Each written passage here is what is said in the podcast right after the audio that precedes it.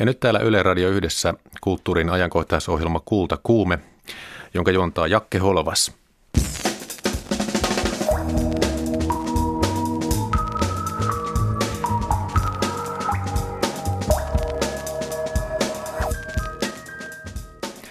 Lähetyksen aluksi kansallisoopperan taiteelliseksi neuvonantajaksi nimitetty Esa-Pekka Salonen kertoo, kuinka hänen käsityksensä oopperasta ovat muuttuneet.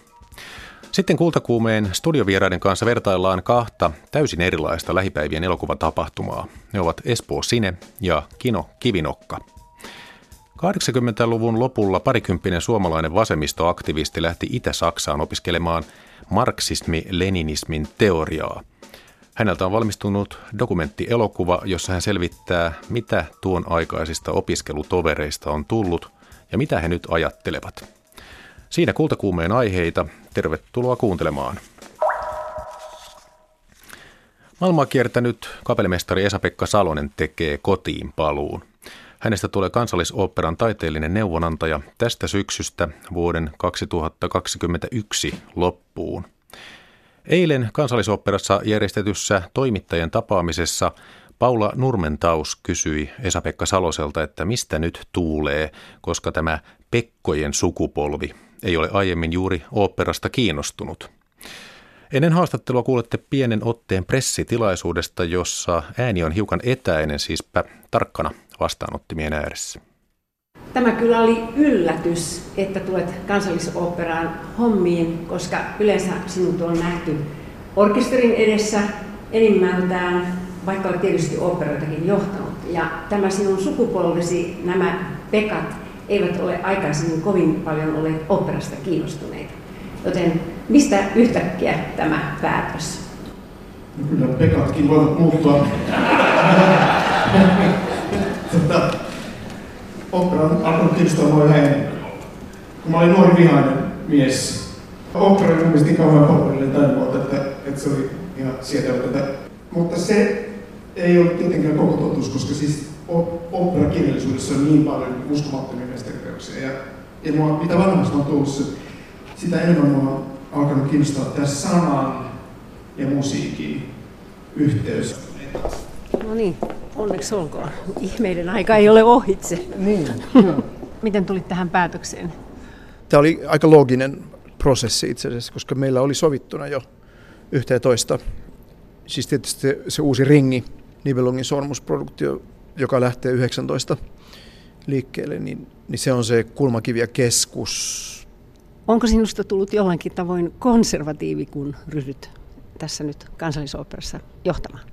konservatiiviksi mä en voi itseäni kutsua oikeastaan millään muuta, mutta, mutta se tietysti tulee iän mukana, että alkaa miettiä ikään kuin tämmöisiä jatkuvuusasioita ja, ja, ja kulttuurin niin kuin pitkää kaarta.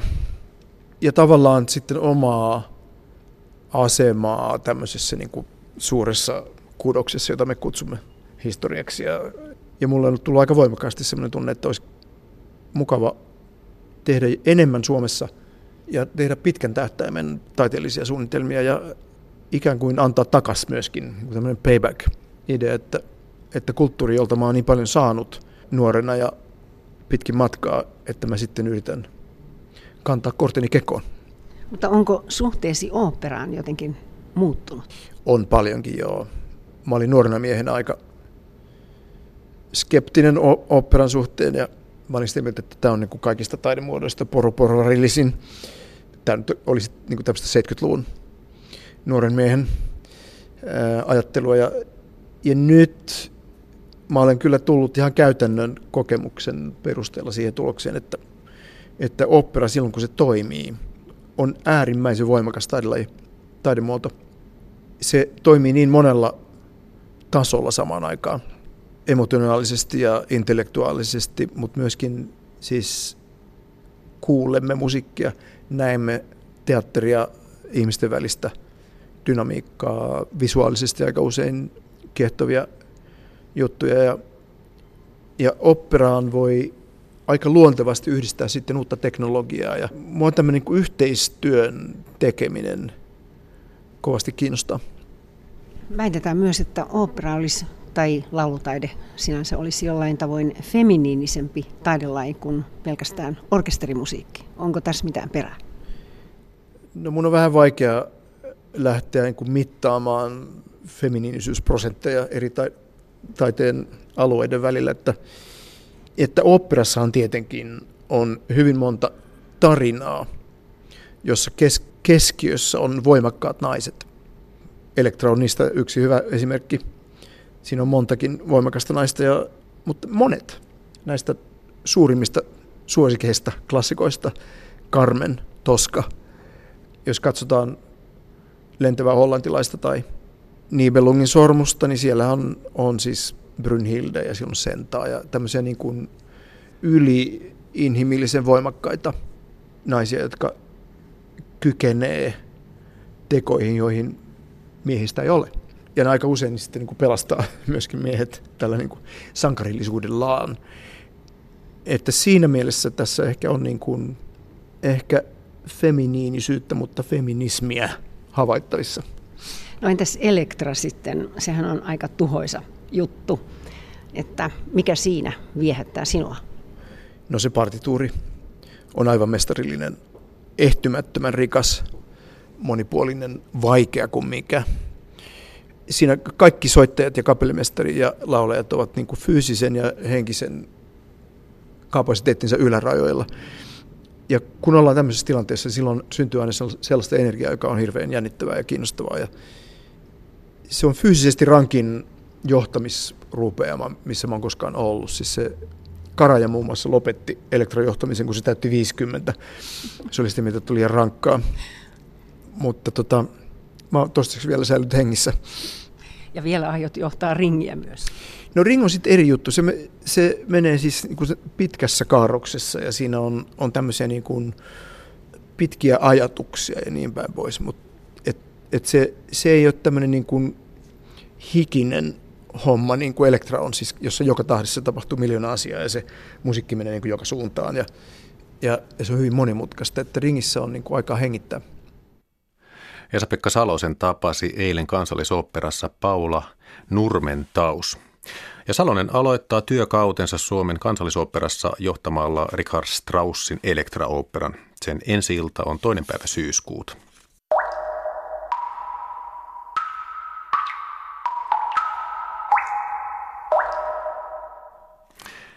Huomenna järjestetään Kino Kivinokka-niminen piknikhenkinen elokuvatapahtuma läntisessä Ranta Helsingissä Kivinokan niemessä.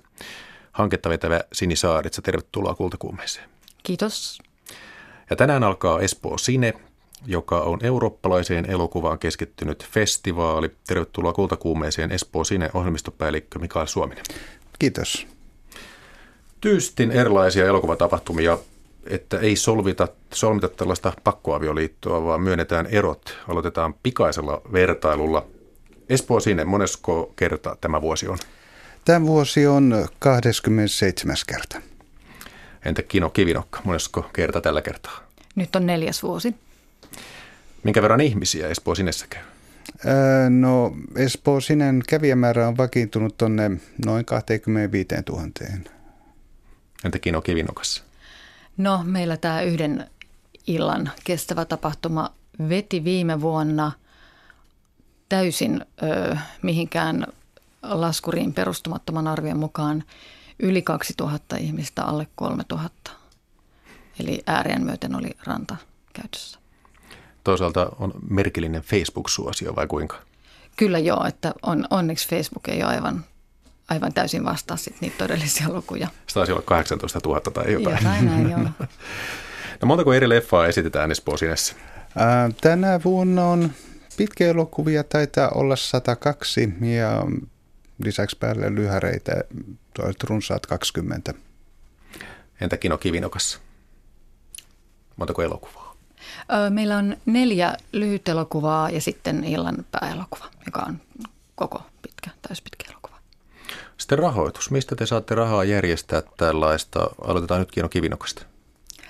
No me saadaan kaupungin, äh, kaupungilta pieni avustus äh, Kivinokkalaiset ryn kautta. Se on niin kuin yhdistys, jonka kautta haetaan. Mehän emme ole yhdistys, me ollaan vaan tapahtuma. Ja sen, sen lisäksi tulee yksittäisiä pieniä, hyvin pieniä, itse asiassa tällä kertaa vain pari tämmöistä avustussummaa ja, ja sitten tavallaan kaikenlaisella muulla meitä tuetaan. Eli esimerkiksi tuotantoyhtiöt, jotka eivät pyydä rahaa tai pyytävät sitä hyvin vähän, on tietenkin hyvin tärkeitä tukijoita. Entä mistä Espoo Sinen rahoitus? Ähm, Espoo Sinen rahoitus tulee aika, aika monesta suunnasta, mutta tärkeimmät on ehdottomasti Espoon kaupunki ja sitten elokuvasäätiö, joka tukee meitä. No sitten vähän näistä järjestelyistä, siis Espoo Sineen, paljonko teillä Mikael Suominen on töissä ihmisiä? No se vaihtelee aika lailla riippuen siitä, että mihin aikaan vuodesta puhutaan. Ympäri vuoden meitä on tällä hetkellä ainoastaan kaksi festivaalin puolella, mutta sitten saataan muutamia kuukausia ihmis, muutaman kuukauden pätkiä tekee ehkä tuloiset kymmenisen ihmistä, mutta sitten tietysti festivaalin ollessa päällä meillä on Meillä on kymmenittäin talkoolaisia, että mä luulen, että tällä hetkellä meitä saattaa olla noin sata. Ja niin kuin sanoit ennen lähetystä jo, niin jo ensi vuoden festarien järjestäminen on aloitettu, eli ajallisesti tämä on tavallaan ikään kuin ikuista. No entä sitten Sinisaaritsa, paljonko teillä on porukkaa töissä järjestämässä tätä Kino Kivinokkaa?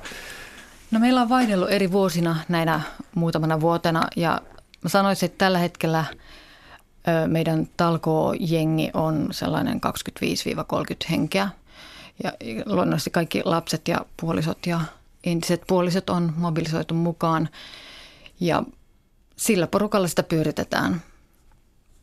Ja molemmat tapahtumat järjestetään tosi kauniilla paikoilla, näin ainakin itse koen. Siis Espoo sinne ainutlaatuisessa Tapiolassa, joka on suurelta osin Arne Ervin suunnittelemaa. Mutta sitten tämä Kiino Kivinokka puolestaan, se on sisäsaariston luonto- ja vapaa-ajan viettoalue Helsingin Herttoniemessä. Sinisaaritsa, mikä merkitys sillä on, että se elokuvatapahtuma on juuri siellä? No se ehkä liittyy juuri siihen, miksi koko tapahtuma alettiin aikoinaan järjestää. Eli ö, Kivinokka oli rakentamisuhan alla ja oli tällainen joukko ihmisiä, jotka kokivat tärkeäksi suojella tällaista vanhaa virkistysaluetta.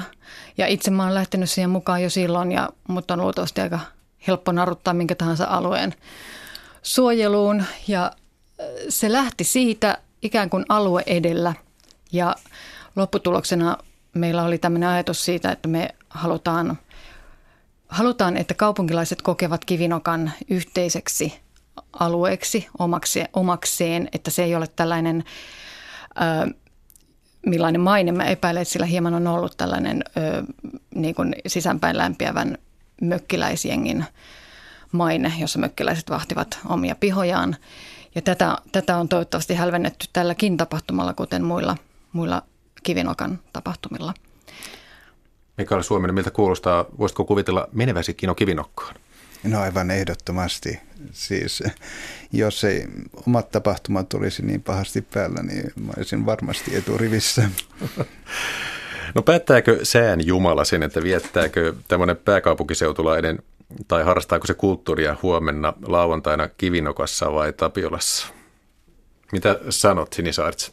No pakanana mä nyt miten tätä kommentoisin, mutta näin se nyt varmaan jollain lailla on. Se on ihan selvää, että jos, jos huomenna sitten kuitenkin sataa, niin, niin väkeä on sitten huomattavasti vähemmän ja olen aivan varma, että hyvin monet menevät Espooseen ja uskon, että aika moni tulee myös sitten tuohon. No varmasti ihmisiä tulee kyllä vaikka vähän sataisikin. Meillä on ollut joskus ulkoilmaesityksessä ja kymmeniä ihmisiä sateenvarjojen kanssa katsomassa, että – Joo, kyllä tämäkin käsitys mulla on, ja varsinkin maakunnissa mä oon kuullut, että on ollut ö, elokuvaesityksiä, joissa siis täysin säästä riippumatta, se on vaikka lumisateessa, niin ihmiset menee Tässä katsomaan.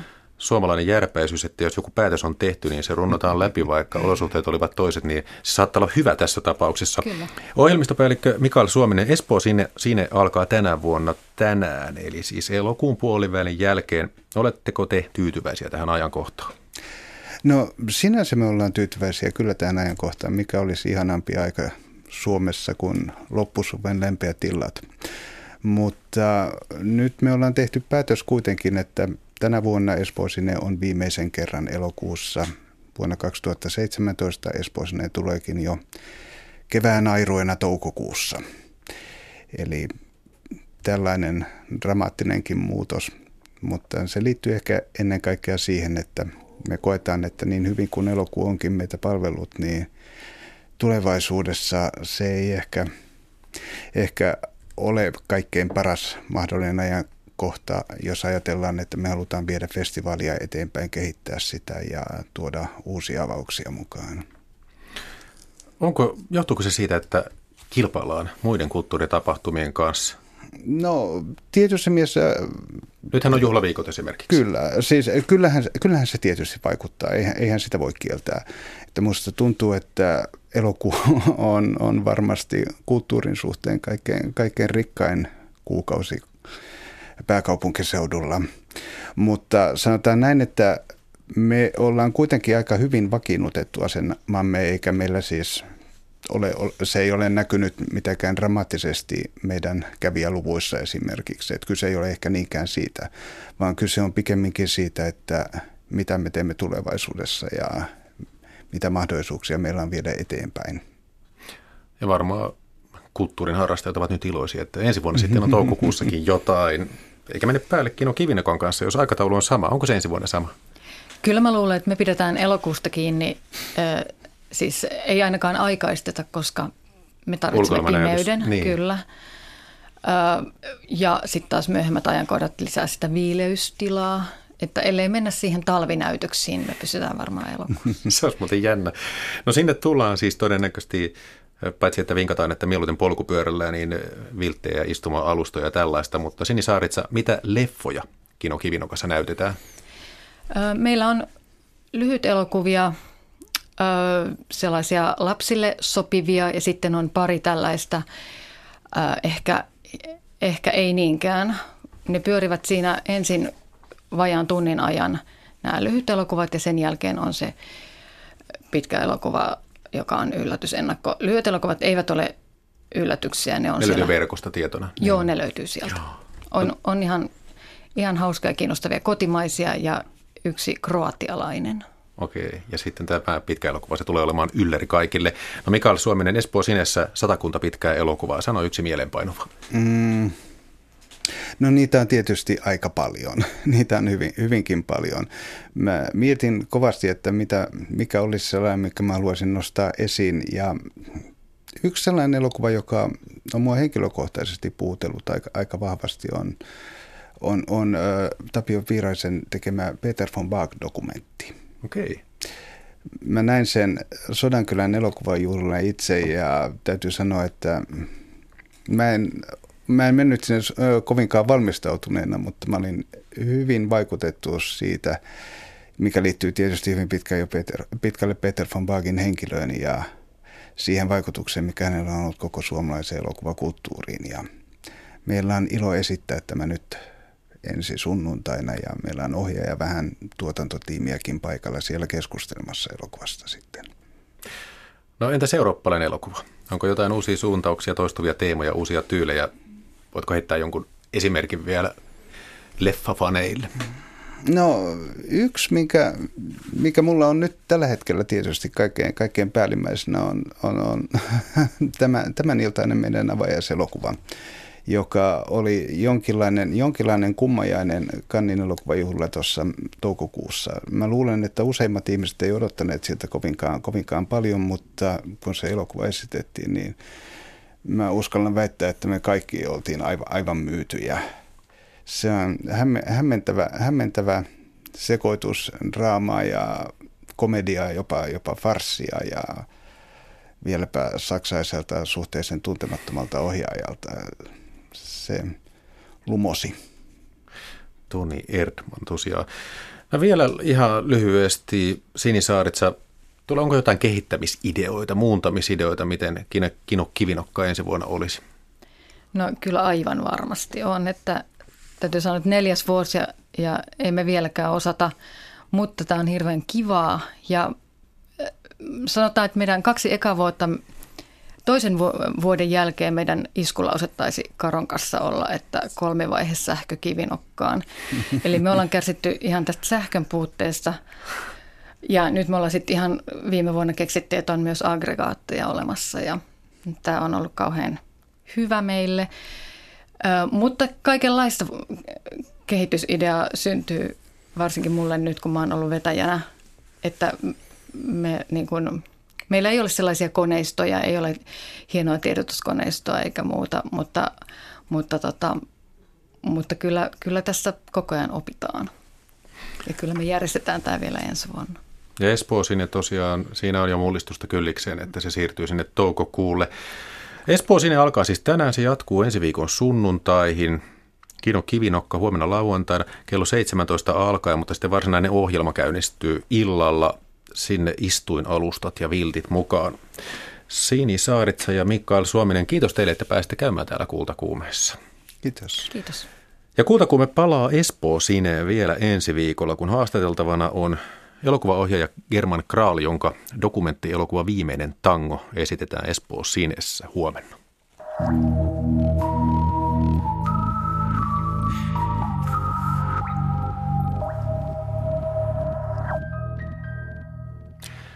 Jatketaan elokuva-aiheella.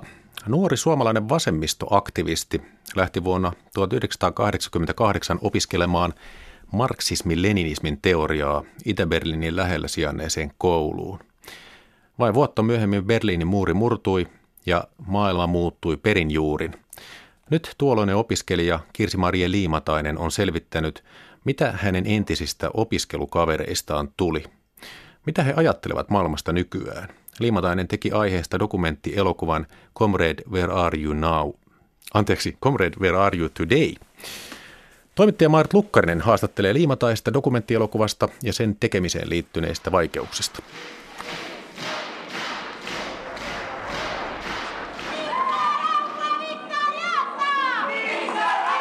Comrade, Where Are You Today? Dokumentti elokuvasi on tulossa Saksassa elokuvateattereihin. Aika monen mutkan jälkeen voi kai sanoa. Teit tätä dokumenttielokuvaa kymmenisen vuotta. Mikä sitä pitkitti?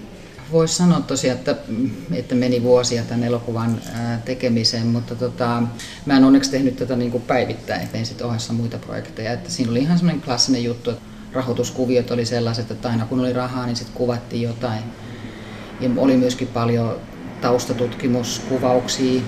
Yksi asia, mikä sen elokuvan tekemistä myöskin pitkitti, oli se, että mä olin opiskelemassa tässä nuorisokorkeakoulussa DDRssä 88-89 marksismi-leninismiä ja siellä oli sitten paljon näitä kansainvälisiä opiskelijoita ja ne oli siellä salanimellä. Eli mä en silloin aikoinaan tiennyt, että mikä heidän oikein nimensä on. Mulla ei esimerkiksi ollut kaikista valokuvaa. Eli tämä, että miten mä niin pystyn löytämään nämä ihmiset, niin siihen meni myöskin aika monta vuotta. Wilhelm Pieck nuorisokorkeakoulu oli sekä itäsaksalaisille että ulkomaalaisille nuorille suunnattu opinahjo, jossa opiskelijat perehdytettiin marksismin-leninismin teoriaan. Elokuvaohjaaja Kirsi Marie Liimatainen opiskeli Itä-Berliinin lähellä sijainneessa nuorisokorkeakoulussa 1980-luvun lopulla juuri ennen Berliinin muurin murtumista. Dokumenttielokuvassaan hän käy tapaamassa entisiä opiskelukavereitaan Boliviassa, Chilessä, Libanonissa ja Etelä-Afrikassa. was to go out of my country. That I had the privilege to be at the DDR because the DDR is, has been always a very closed land. It was like Mä tuun ihan klassisesti niin kuin sanotaan että työläisperheestä. Eli lapsena mä olin pioneereissa ja totuin siihen, että isovanhemmat meni mielenosoituksiin ja lakkoili tehtaassa ja se oli sellainen traditio sit siinä ähm, ystävä- ja tuttava piirissä, jossa mä elin niin kuin lapsuuteni ja nuoruuteni, että kun oltiin jotain kaksikymppisiä äh, lukion jälkeen, niin ihmiset lähti joko vuodeksi Moskovaan, Komsomol-kouluun, tai sitten lähti DDRään, Wilhelm Piekin kouluun opiskelemaan marksismi-leninismiä vuodeksi. Eli tämä oli niin sellainen jotenkin itsestäänselvä asia, että sit kun mä oon käynyt lukion, niin sitten mä niin menin jompaan kumpaan kouluun. Kaksikymppisenä mulla oli sellainen vaihe, että vallattiin taloja ja sitten mä olin kaikissa mielenosoituksissa ja mä olin nälkälakossa ja näin. Niin sitten mä ajattelin, että okei, jos me ollaan koko ajan tässä vasemmistoliikkeessä mukana ja mun isovanhemmatkin on ollut, niin mitä se tarkoittaa sitten oikeasti se teoria? Si le ha dicho que esté a la, a la una I think that at the moment we are living in the law of the strongest. This is what is happening. Halusit tietää, mitä nämä entiset opiskelukaverisi nykyään ajattelevat esimerkiksi vasemmistolaisuudesta, sanotaan solidaarisuudesta, hmm. siitä kuinka maailma on muuttunut globalisaation myötä, kaikki nämä kysymykset. Yllätyitkö oikeastaan niistä vastauksista, mitä sait? No joo, kyllä mä itse asiassa yllätyin. Että näillä ihmisillä oli kaikilla ollut myöskin sellainen ajatus, että Neuvostoliitto on paratiisi ja DDR on paratiisi. Eli siinä oli kyllä sitten propagandakoneisto tehnyt hyvin työnsä silloin aikoinaan, että Neuvostoliitto-lehteä oli luettu ja DDR ja me lehteä. Eli tämä oli niinku se, että et paratiisia oli odotettu, se ei ollut mikään paratiisi, paratiisi sitten se heidän kokemus DDRstä. Ja sitten kun muuri murtui, niin tietysti niinku kaikki puolueet, kommunistipuolueet, vasemmistopuolueet näissä eri maissa, niin kun sillä tapahtui täydellinen romahdus. Eli mä luulen, että se mitä sitten sen jälkeen niin oikeasti tiedettiin ja yhtäkkiä saattoi lukea myös vasemmistolehdistä, että tätä ja tätä oli tapahtunut Neuvostoliitossa ja DDRssä, niin sitten se oli pakko uskoa. Ei voinut enää sanoa, että tämä on länsipropagandaa, niin kuin ennen sanottiin aikanaan. Niin totta kai se romautti sitten näiden ihmisten maailmankuvat. Ne oli johonkin uskonut, jota ensinnäkään niin kuin ei ollut olemassa, ja sitten se osoittautui vielä kauheammaksi se paikka, missä he olivat olleet ja missä he olivat opiskelleet.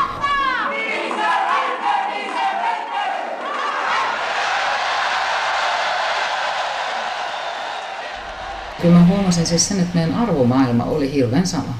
Ihan kun, niin kun ei mitään olisi niin kuin vuosi ollut siinä välissä. Eli tämä ei ole ollut sellainen juttu meille, että olinpa kerran nuori ja vähän radikaali ja vallankumouksellinen.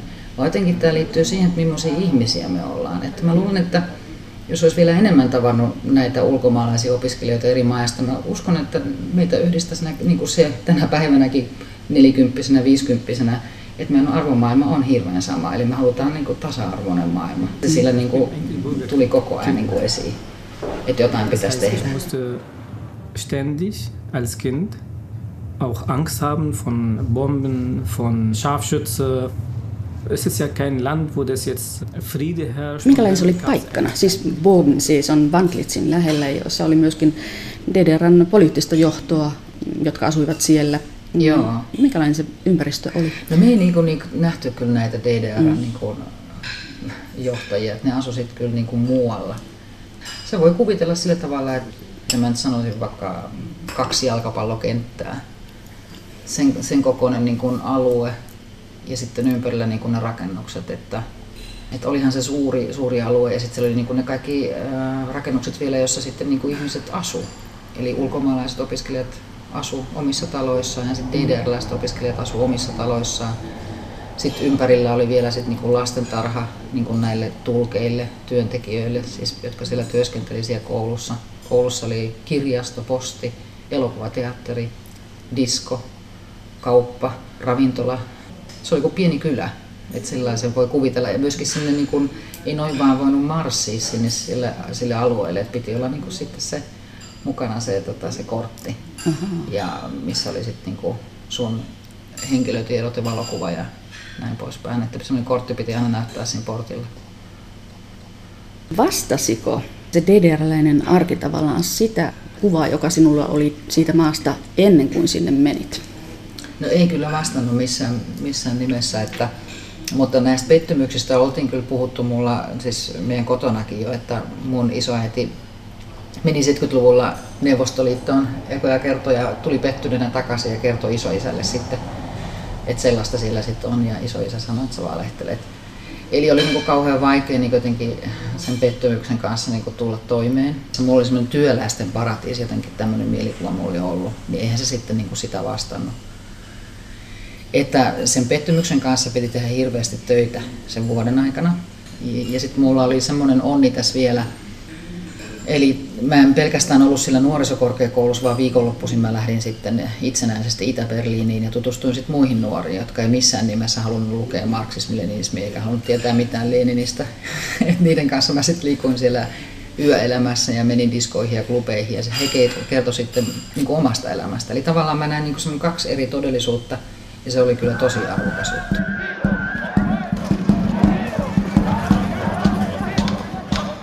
Kun sinä opiskelit Bogenseellä, niin siellähän oli myös muita suomalaisia, mutta dokumenttielokuvassa ei ole yhtään suomalaista mukana.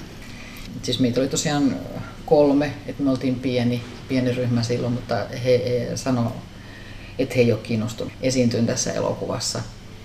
Ja tota, oli sitten muitakin suomalaisia, joita mä tapasin, jotka on muina vuosina opiskelleet DDRssä tai sitten Moskovassakin. Ja kyllä oli, niin kuin, tuli paljon sellaisia vastauksia, että ihmiset ei halua, että kukaan tietää, että on opiskellut näissä kouluissa. Että niitä pelottaa äm, oman työnsä puolesta näin, niin kuin monet ilmaisi, että, että, tota, että heillä on niin sellainen olo, että, että Suomessa tänä päivänä ei voi sanoa, että on ollut opiskelemassa DDRssä tai Moskovassa marksismi-leninismiä. Se on liian vaarallista. Kyllä sekin mun mielestä osoittaa jotain niin kuin siitä, että millaista aikaa me eletään ja minkälainen yhteiskunta itse Suomi on, koska kyllä mun mielestä niin kuin pitää ymmärtää se, että, että niin kuin 70-luvulla, 80-luvulla elettiin niin kuin kylmän sodan aikaa ja propagandataistelu oli niin kuin molemmin puolesta.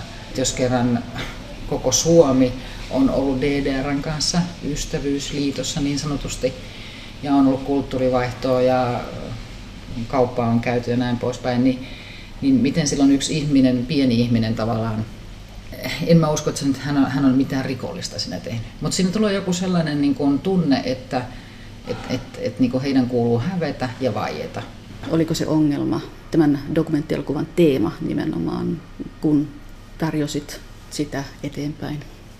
Erityisesti siinä rahoituskuviossa, niin siinä mä kyllä huomasin, että DDR ja marksismi, leninismi, että, että ei tästä voi ikinä tulla mitään. musta tuntuu, että me käytiin kaikki saksalaiset TV-kanavat läpi ja se tuli kaikesta niin kuin hylätty vastaus. Eilen oli haastattelu saksalaisen TV-kanavan kanssa, niin, niin kyllä sieltäkin tuli se kysymys marksismi, leninismi ja toivottavasti mä tosesin sitten riittävän kriittisesti suhtautua asiaan, ettei mua sitten teilata ensi viikolla jossain lehdissä, että tota, kyllä se niin kuin on, on, on arka, arka aihe ja nyt mut pyydettiin myöskin tuonne Potsdamin RBBn studiovieraaksi, niin kyllä nekin ne soitti mulle ja sanoi, että niin me, me ei olla missään nimessä poliittisia. Ja sitten mä ajattelin, että okei, että no mitäs nyt sitten, että miten me voidaan puhua mun elokuvasta, koska se elokuva on niin kuin, käsittelee niin kuin politiikkaa, mutta katsotaan nyt sitten. Mutta kyllä mä odotan siis niin kuin reaktioita.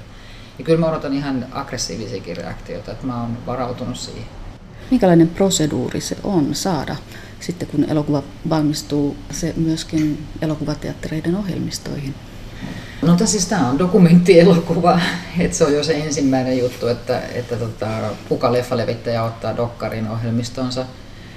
Ja sitten toinen asia on se, että mitkä elokuvateatterit ottaa sen sitten jälleen niin kuin eteenpäin omaan ohjelmistonsa, että elokuva tulee meneen muistaakseni 12 elokuvateatterissa. Että kyllä se niin kuin aika, aika monta kaupunkia nyt on tullut ja tulee koko ajan lisää. Ja tulee koko ajan lisää kyselyjäkin. Niin että, tota, mutta ei se kyllä mitään helppoa. Ja sitten varsinkin, koska niin kun tällainen dokumenttielokuva, niin jokainen ymmärtää, että ei tässä ole mitään markkinointibudjettia, ei mitään sellaista kuin mitä jollain amerikkalaisilla elokuvilla on. Mä oon ihan tyytyväinen siis nyt tällä hetkellä siihen, että on kuitenkin niin kun tullut niin leffateattereita eri kaupungeista. Sitten Berliinissä on muistaakseni neljä leffateatteria, jossa se leffa sitten lähtee pyöriin heti 18. elokuuta.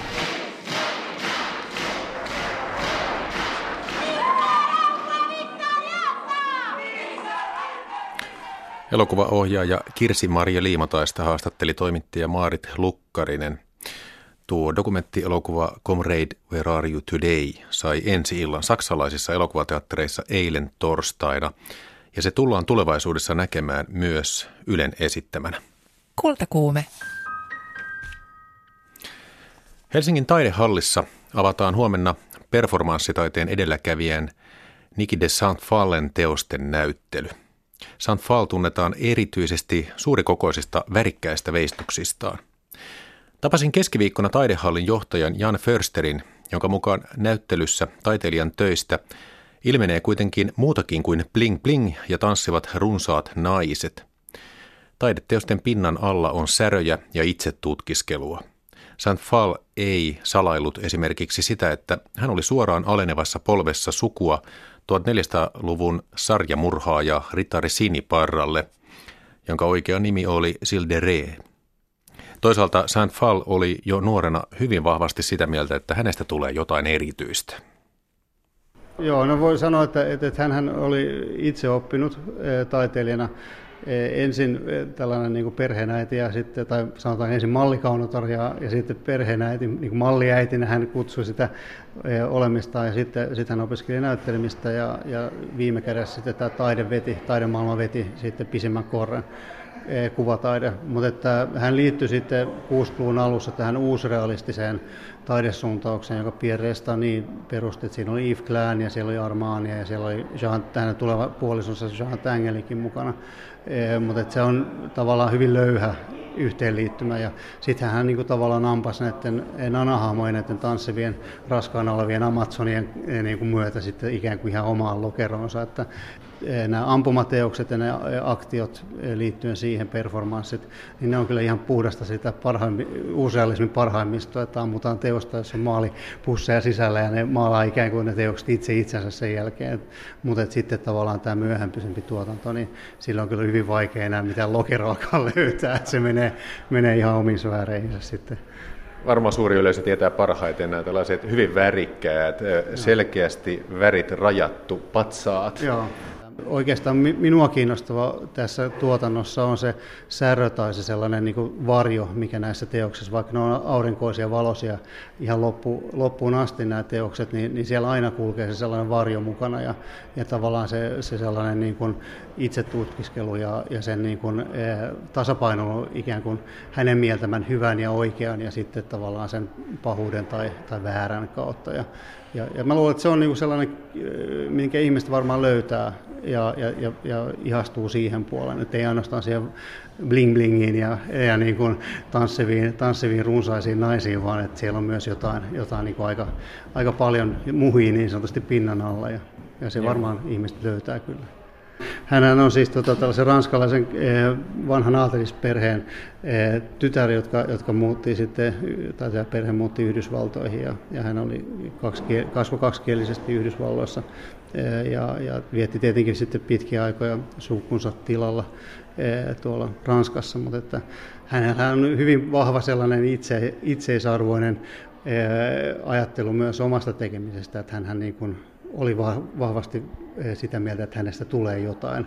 Eh, hän halusi sankarittaiseksi hyvin nuorena ja hän mietti, että olisiko se, George, se esikuva George Sand eh, Orleansin neitsyt vai Napoleon drag-asussa, mutta että jotain hänestä tulee, että, että hän ei jää miksikään puolitiehen, että, että, että, että hän, hän menee kyllä, menee kyllä niin kuin asteikolta yli ja kyllä hän sen teki. Että, ja sitten toisaalta hänellä oli se historiallinen painolasti, että perheen tai suvun mainetta on himmentänyt aina se, että, että al, alkuperäinen kreivi siniparta on, on ollut hän, tai hän on suoraan alenevassa polvessa tähän eh, historian ehkä pahimpaan lasten massamurhaajan mm. 1400-luvulta. Ja tämän tyyppiset asiat hän nosti aina tuotannossa esille, että, että vaikka hän yrittää, että hän yrittää murtautua kaavoista, hän yrittää murtautua sukunsa rasitteesta, hän yrittää murtautua pois siitä eh, sovitusta ja kaavasta. Ja, ja, ja se on kyllä hauskaa eh, no. sitten katsoa, kun se ilmiintyy näissä teoksissa. Noin sanoi haastattelemani Helsingin taidehallin johtaja Jan Förster. Niki de Sant Fallen näyttely avataan huomenna lauantaina ja se suljetaan loppuvuonna marraskuun 20. päivä.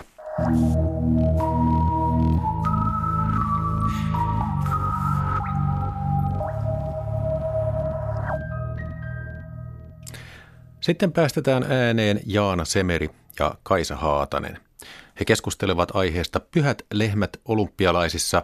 Juttusarja päättyy tänään aiheena suomalainen urheilu, eritoten yksinään puurtavat keihäsmiehet ja kamppailulajien voimanaiset.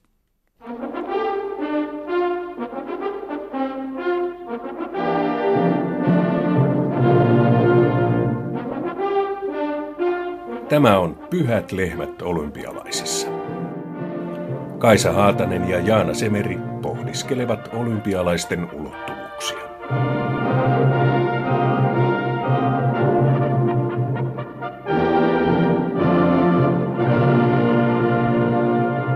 Puhutaan tänään suomalaisesta miestä ja vähän naisestakin. Tässähän on miesten keihään finaali lauantai-yönä tulossa.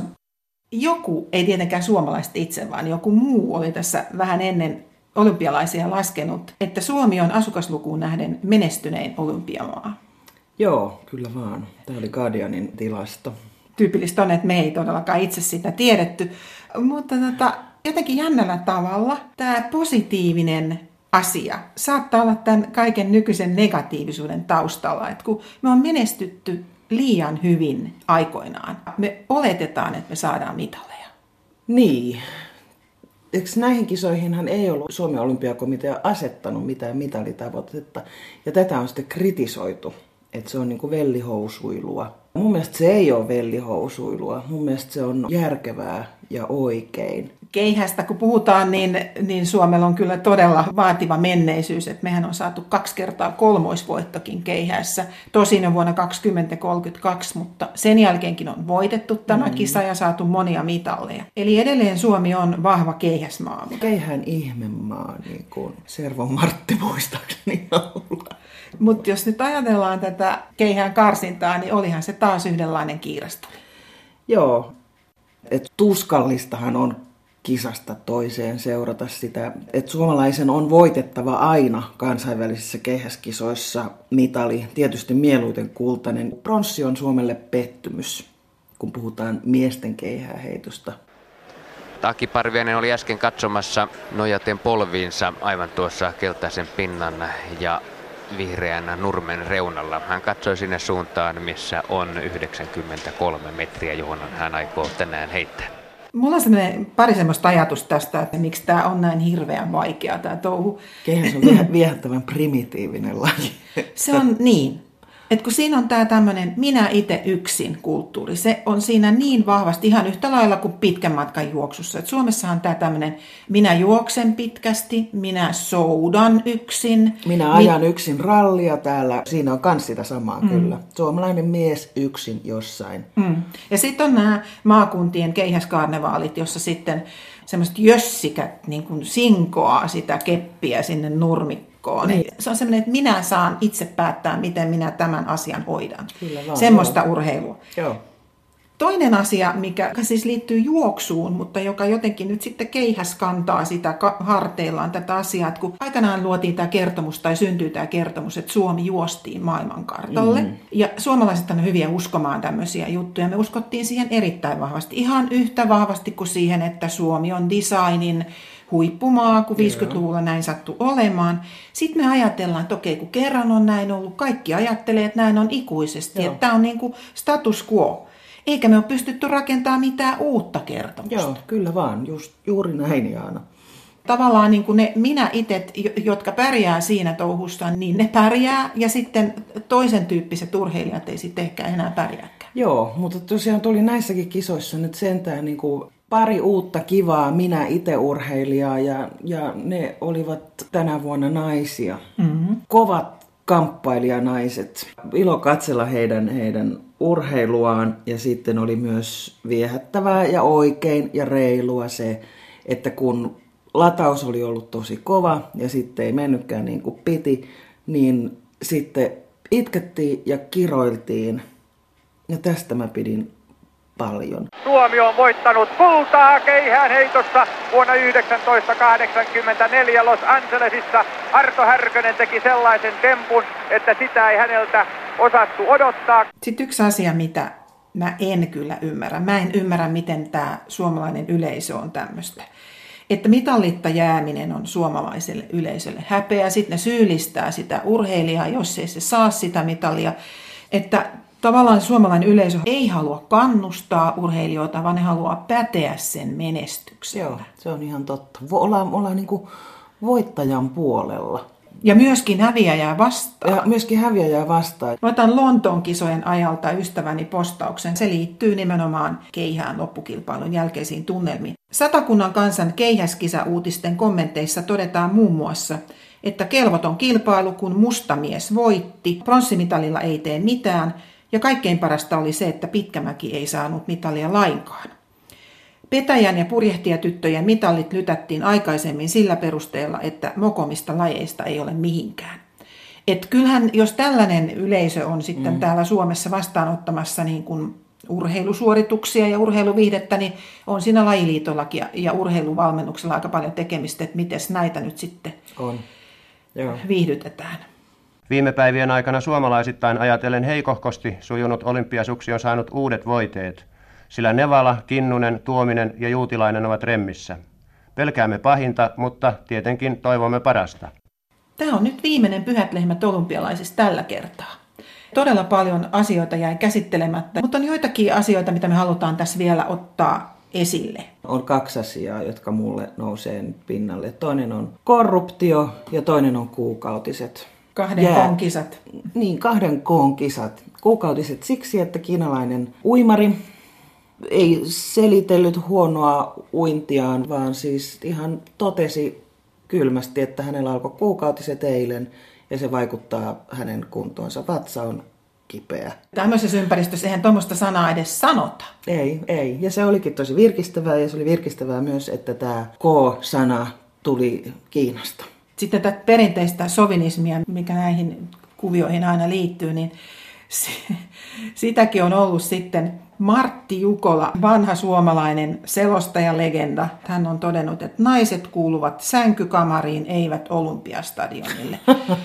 No, tämä on tietysti lausuttu vuonna 1928, mutta siihenkin aikaan naiset oli aika pitkään olleet jo Olympiastadionilla. Ja poissa sä, sänkykamarilla. Aivan mainiota. Hyvin rohkea kommentti 80-luvulta kyllä. mutta kaikenlaistahan sitä on. Siellä on ollut voittajia, jotka on jonkun rouvia ja joku on sitä ja joku on tätä. Mm. Simon Biles, joka oli selkeästi näiden olympialaisten telinevoimistelussa naisten puolella semmoinen oikein hohtava tähti, niin tietysti häntäkin sitten riennettiin vertaamaan Phelpsiin ja Boltiin. Ja sitten hän sanoi, että minä en ole toinen Usain Bolt tai toinen Michael Phelps. Minä olen ensimmäinen Simon Biles. Matti Nummelan mies, kahden lapsen äiti, Ori Mattilan, Satu Mäkelä Nummela nousee kertaheikolla julkisuuden superkastiin Suomessa ampumalla olympiavoiton. Mutta sitten on myös ollut villasella painettuja asioita. Se puhuit tuosta korruptiosta, niin ei hyvältä näytä. Ei, kyllä tässä on kaikenlaista kähmyilyä nähty. Niin kuin yksittäisiä esimerkkejä nyt on tämä Euroopan olympiakomitean entinen pomo, joka on todennäköisesti myynyt hirveän määrän lippuja mustassa pörssissä. Ja sitten taas nyrkkeilyssä on lähetetty kuusi tuomaria kotiin. Ja mäkin onnistuin näkemään yhden sellaisen ottelun, jossa ihan mun pikkusilmillänikin tiesin, että ei tämä voittajaksi julistettu ei todellakaan voittanut sitä ottelua. Kyllä nämä on sellaiset olympialaiset olleet, että jää semmoinen niin kuin korkeintaan kädenlämpöinen fiilis siitä, että noinkohan olympialiikkeellä on mitään tulevaisuutta. Niin. niin. Siinä keskustelijat olivat Jaana Semeri ja Kaisa Haatanen. Tässä oli Kuultakuume tältä päivältä. Kuultakuumeen tarjonta kello 17.20. Täällä Yle Radio yhdessä kooste viikon kultakuumeiden parhaista paloista, eli tuo kultakuumeen konvehtirasia. Siinä kuullaan Esa-Pekka Salosta, pohditaan koulujen uutta opetussuunnitelmaa, deittiprofiilien rakentamista ja vanhuutta. Maanantaina kultakuumeen juontaa Niina Mäkeläinen.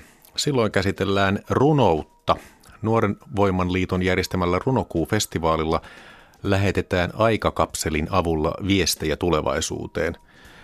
NVLn tuottaja Veera Koivuvaara ja runoilija performanssitaiteilija Outi Illuusio Lilja tulevat silloin studioon. Kulttuurilehtisarjassa maanantaina vuorossa lehti nimeltä Huili, joka määrittelee itsensä nimensä mukaan versova lehti kestävään elämään. Kuutakuume siis maanantaina 15.05. Jakke Holvas kiittää nyt kuulijoita seurasta. Kultakuume päättyy ja palaa ääneen 17.20 ja sitten maanantaina. Hei hei!